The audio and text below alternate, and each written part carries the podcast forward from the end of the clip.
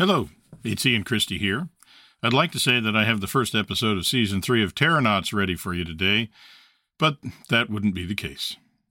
Uh, I apologize, but I'm going to have to ask for your patience for another week or two. Uh, behind the scenes, there are some changes coming to Terranauts, and it's taking a little while to get the details right.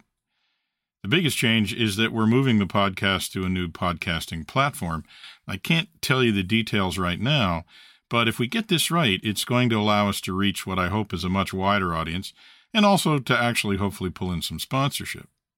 And if we do both of those things well, well, then it'll mean that I might be able to spend a lot more time on Terranauts, which will hopefully mean both better and more episodes. So I think it's going to be worth it, but we don't really want to kick off Season three until we have all the details worked out, and we're not quite there yet.